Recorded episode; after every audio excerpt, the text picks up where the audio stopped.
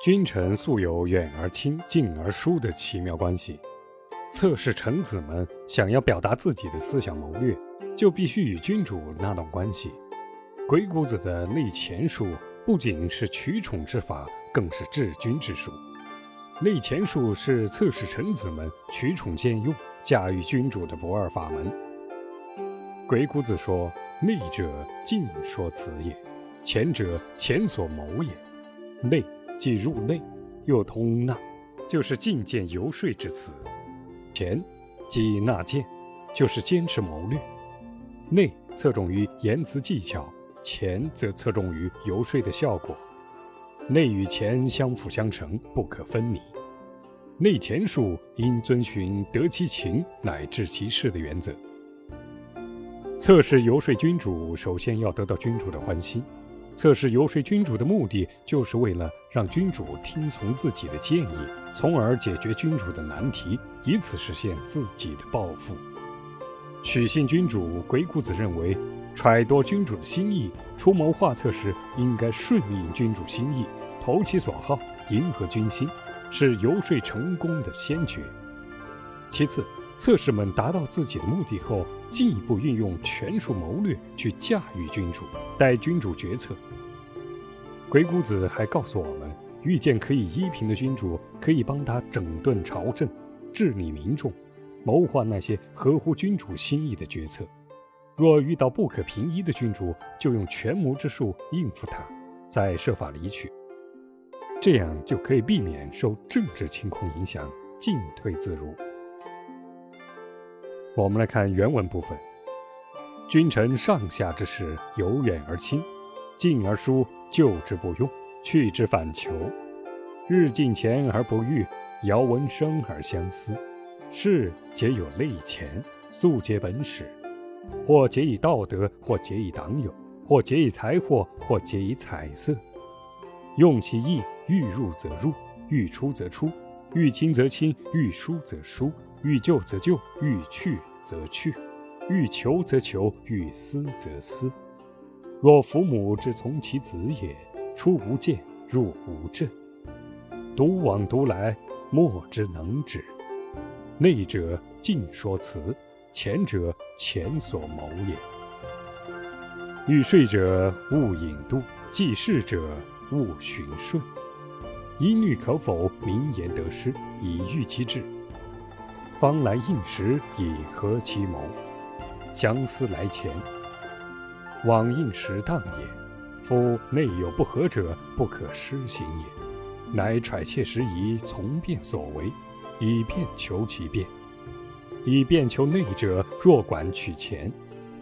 言往者先顺辞也，说来者以便其言也。善变者审之地势，乃通于天，以化四时。使鬼神合于阴阳而慕人民，见其谋事，知其志意。事有不合者，有所谓之也。合而不结者，阳清而阴疏。事有不合者，圣人不为谋也。故远而亲者，有阴德也；近而疏者，志不合也；救而不用者，策不得也；去而反求者，事中来也。日进前而不遇者，师不和也；遥闻声而相思者，合于谋以待绝世也。故曰：不见其内而为之者，见逆；不得其情而说之者，见非。我们再来看这段话的意思。君臣上下之间的关系中，有的距离很远，反而关系亲切；有的距离很近，却关系疏远；有的留在身边，反而得不到重用。有的离开了，反而被照求；有的天天活动在君主面前，却不得信用；有的被君主远远听到名声，便朝思暮想。这些都表明了人与人之间的关系以及上下相交的事情是内心相知的因素有关，本源于平素中的结交。凡是事物的内部都有交结，君臣交结，有的以道德交结，有的以党友交结。有的以财物交结，有的以容色交结。只要摸准了君主心意，善于迎合其意，想入政就能入政，想出世就能出世。想亲近君主就能亲近，想疏远就能疏远，想靠近君主就能靠近，想离开就能离开，想让君主照求就能得到照求，想让君主思念就能让君主思念。就像亲服母子之血头衔可以相互招引一样，可以把君主吸引得无间无隙，就可以在宫廷之中独往独来，没有谁能够阻止我们。这就是内钱。所谓内，就是利用税词以取得君主的接纳宠信；所谓钱，就是独善为君主决策的大权。为达此目的，想去游说君主时，就必须暗中揣度君主心意，视之可否，心之合否，识之便否。